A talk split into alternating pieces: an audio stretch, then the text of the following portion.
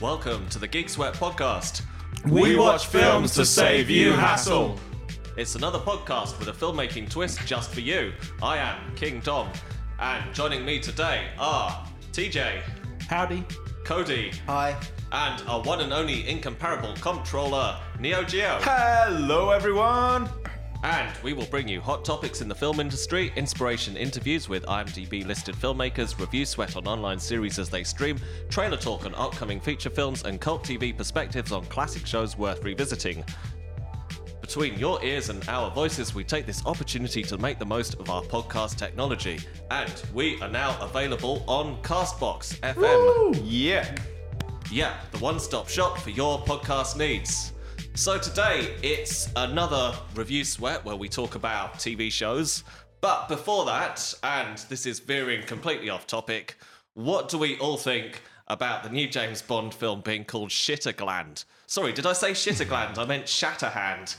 Is that for real? Has that happened? Well, it's the why, working why, title. Why was he eating her hands? Um, who knows what was happening with her hand before he shat it, you know? I can was imagine.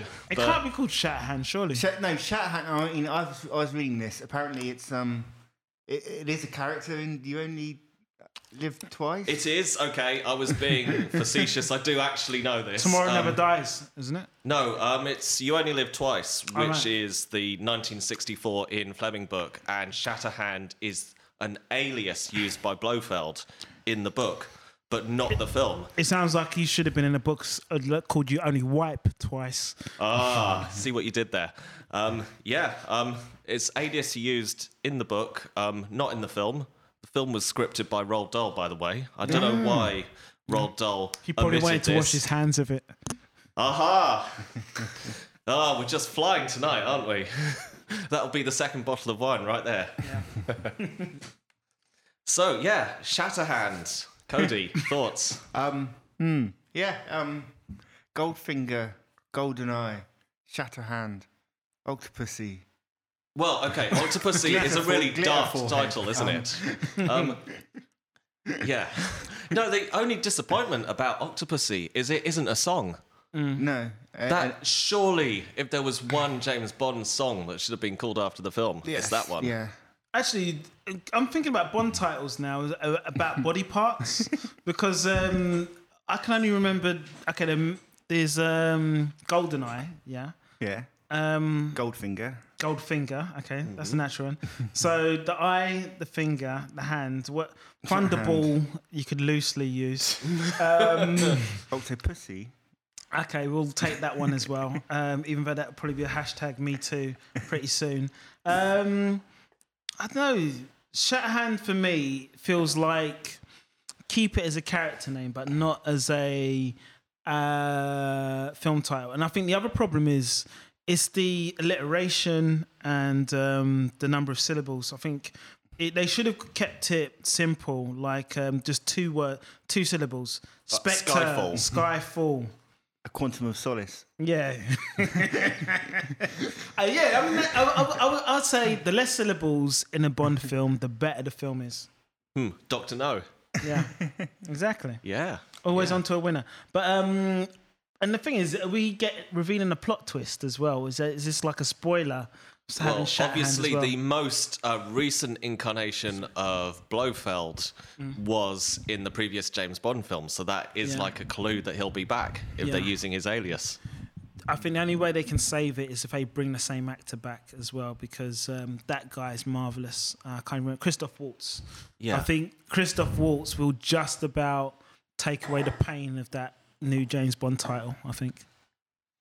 It's only a working title, fair, fair to say. A working title? Yeah. It is okay. a working title, yeah. so they might mm. they might and come up with something else. And it has been a working else. title for a James Bond film twice in the past, I think.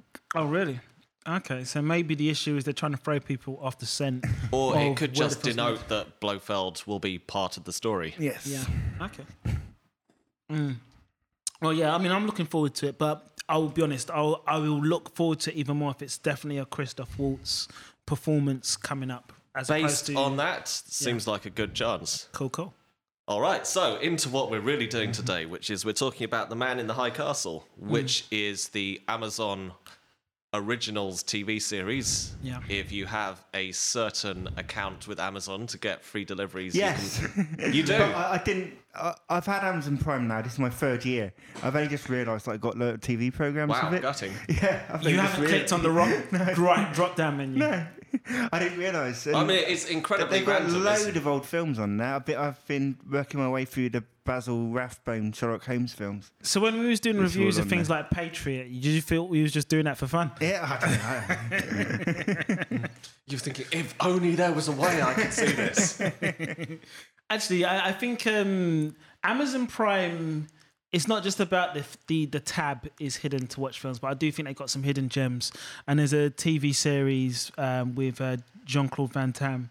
I think it's called, uh, I can't remember what it's called now, but it kind of plays around with the idea that he's really a super spy agent that he plays in the films, and the acting is just a cover that he does to move around the world and do his missions. But yeah, I think they've got some really good hidden gems there.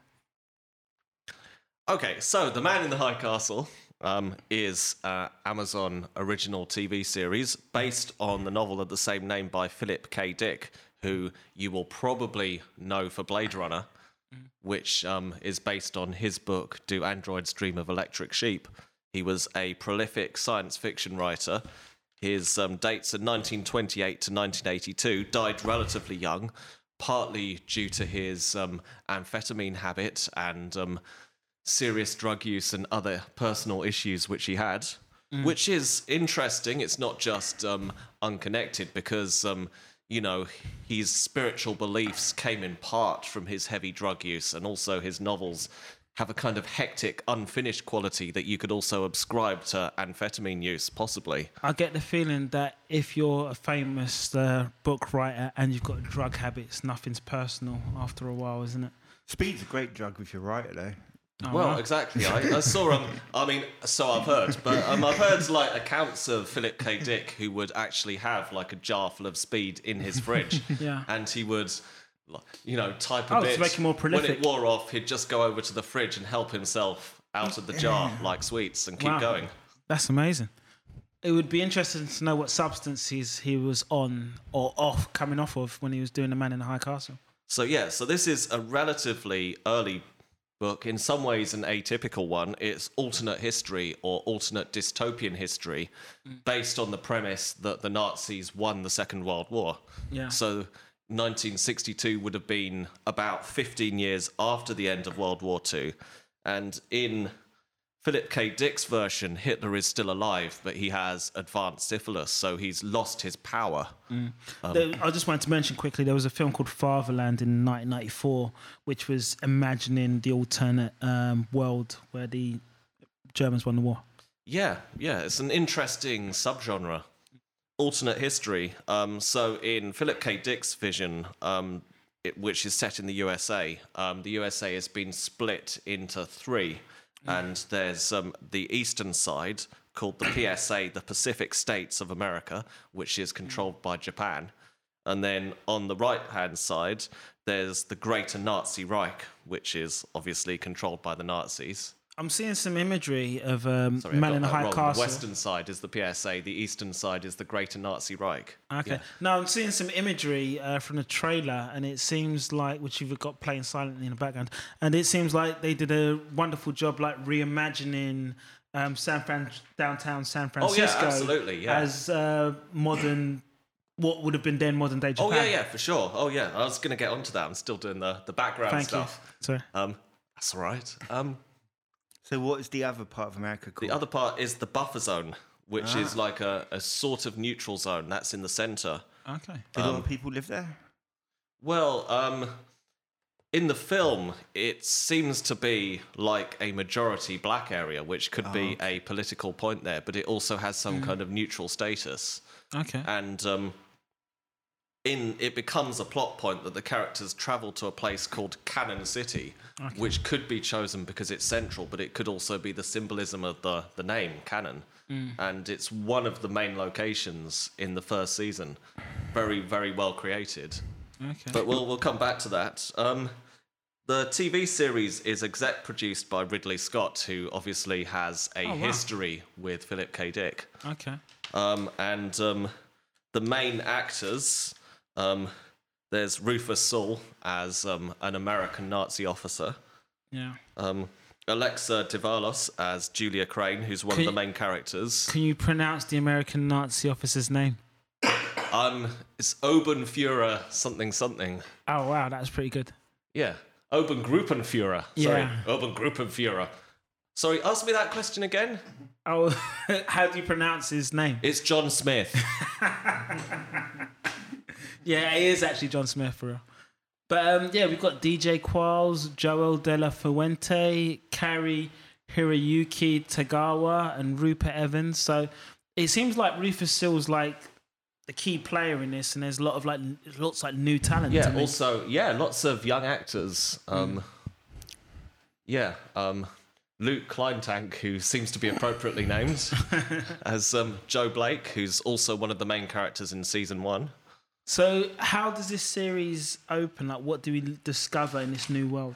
Well, it's great because it does. The first season is actually called The New World, I believe. Yeah, it is. It's called The New World, and it does create a new world. Mm. Um, you see New York, which is the headquarters of the Greater Nazi Reich. You see San Francisco, which, as you said, is really, really well recreated. Mm. And you see Cannon City in the middle. So you see immediately three very distinctive locations. Mm. And the production design is amazing. Wow. But um, the story shifts between initially um, San Francisco and New York, and the characters, um, the characters of Julia and Joe, mm. and eventually they come together in Cannon City. Yeah. And even though they appear to be on different sides, they kind of form an alliance. So, can I give away a little bit of a spoiler about yeah, this? Yeah, go for it. Because isn't the story?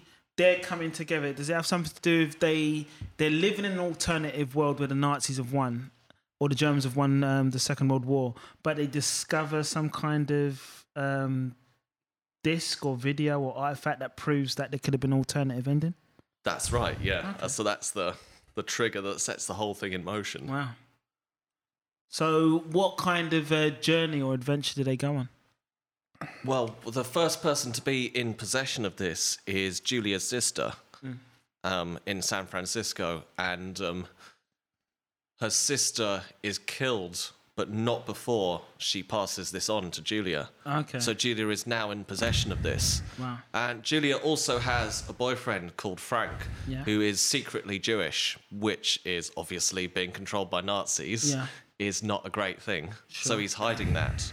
Wow. She knows, but um, Julia, because her sister has been killed and because of the significance of this, she takes it upon herself to go to Cannon City to meet with who she thinks is her sister's contact. Mm.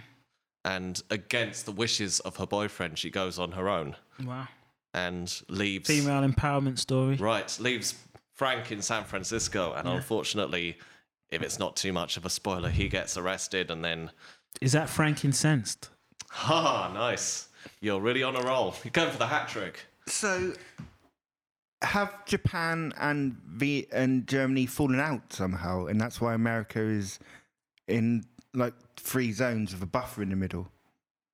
That's a good question. So, um, what's going on? We know that um, Hitler is possibly dying, but definitely losing his control, so there's lots of stuff happening behind the scenes, people trying to take over.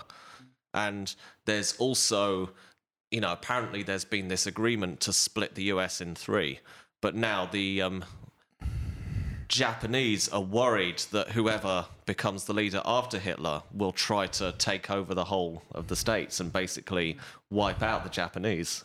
So it's an internal conflict. So yeah. it's an internal conflict. So there's okay. lots and lots of stuff going on. Is is um is um Goebbels still around?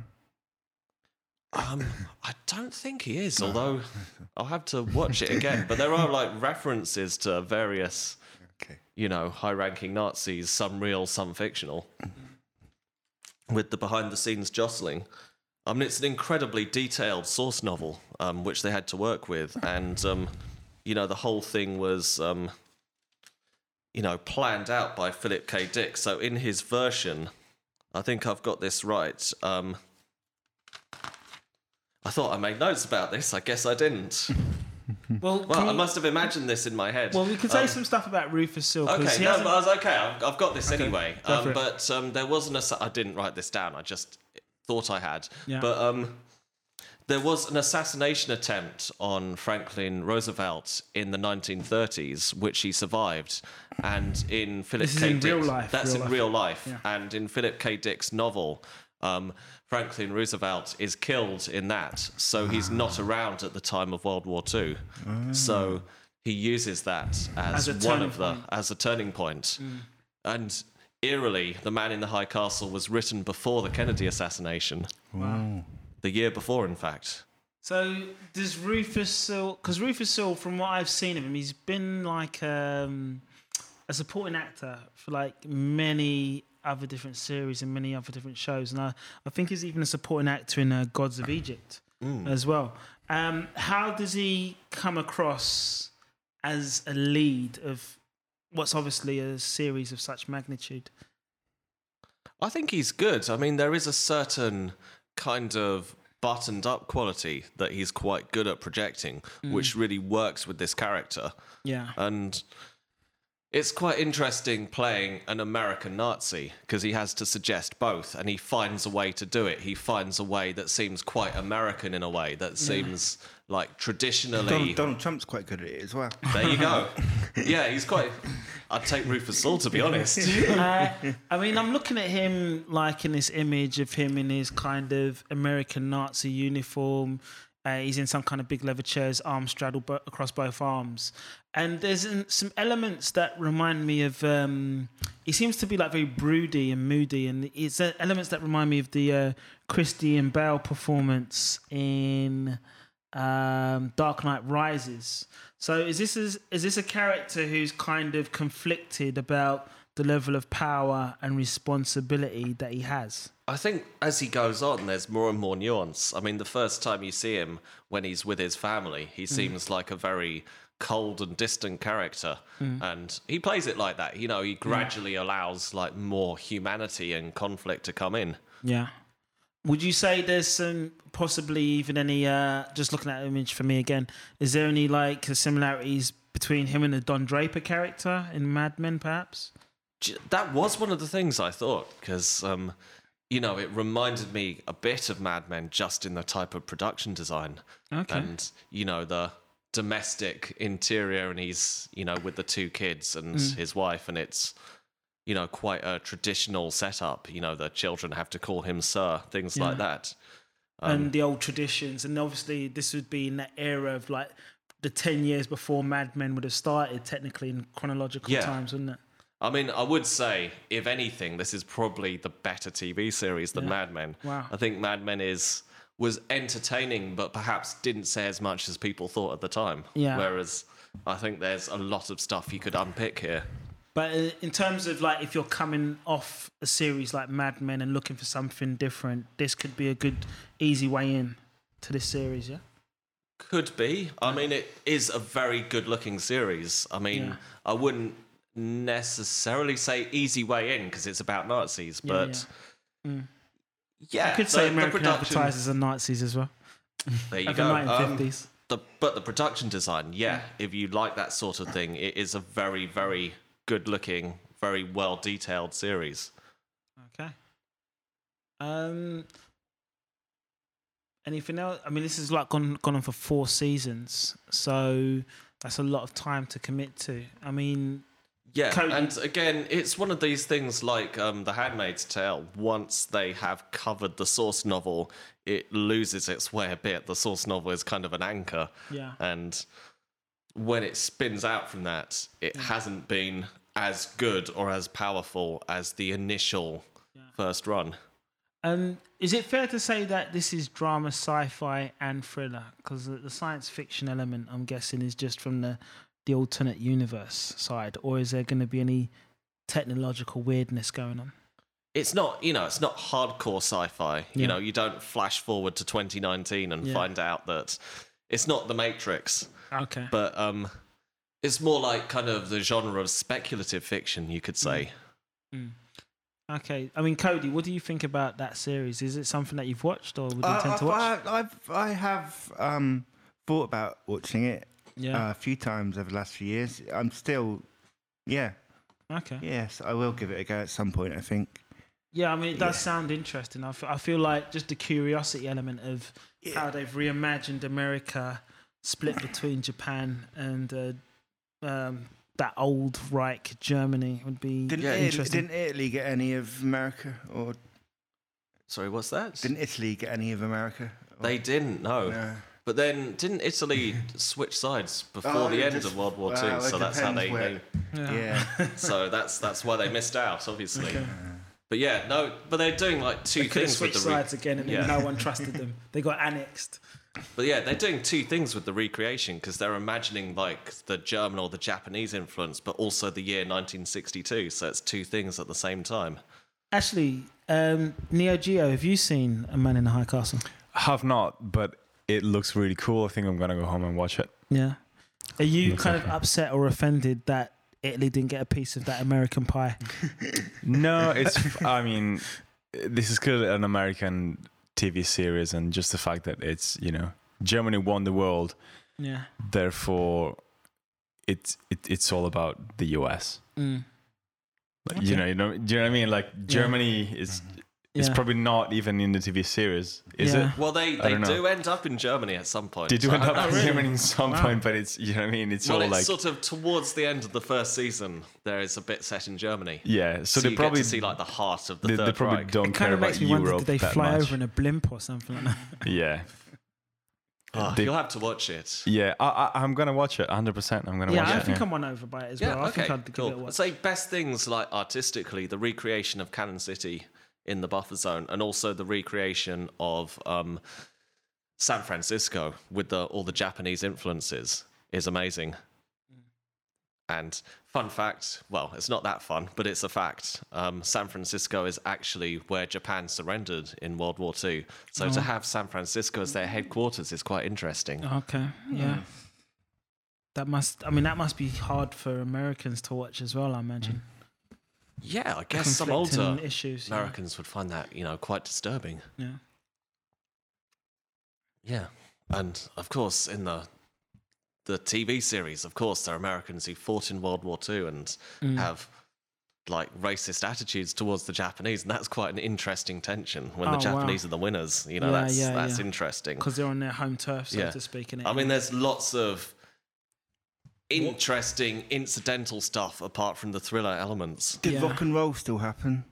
It not in the same way. So yeah, no, there's no like, no, you know, no Elvis. Elvis Presley. There's no like, mm. you know, the guy's a long distance truck driver is listening to, you know, terrible like Elvis is a long like distance nineteen forties music, not what you would consider to be rock and roll. Elvis is a long distance truck driver in Man. No, no, Elvis never happened. Oh, there's no right. references oh, okay, to Elvis. Okay, okay.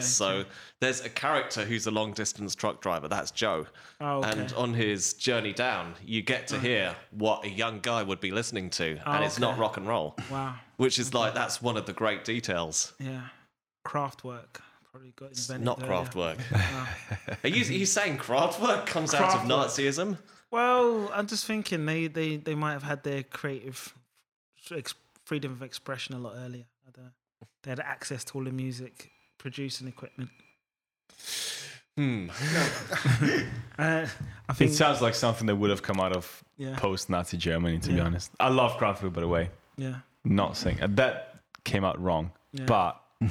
yeah, Do you, you know what I mean? Yeah, yeah. I, I, yeah when I think of post-Nazi Germany, I would have thinking of Kraftwerk, but that's uh, I, I can't imagine what music they're doing playing. But I, I would like the idea of Elvis being a long-distance truck driver in an alternative universe. Yeah, that that would be good. In fact, that would be really funny if he mm. was like that when he was young, because everyone imagines that he didn't die and mm.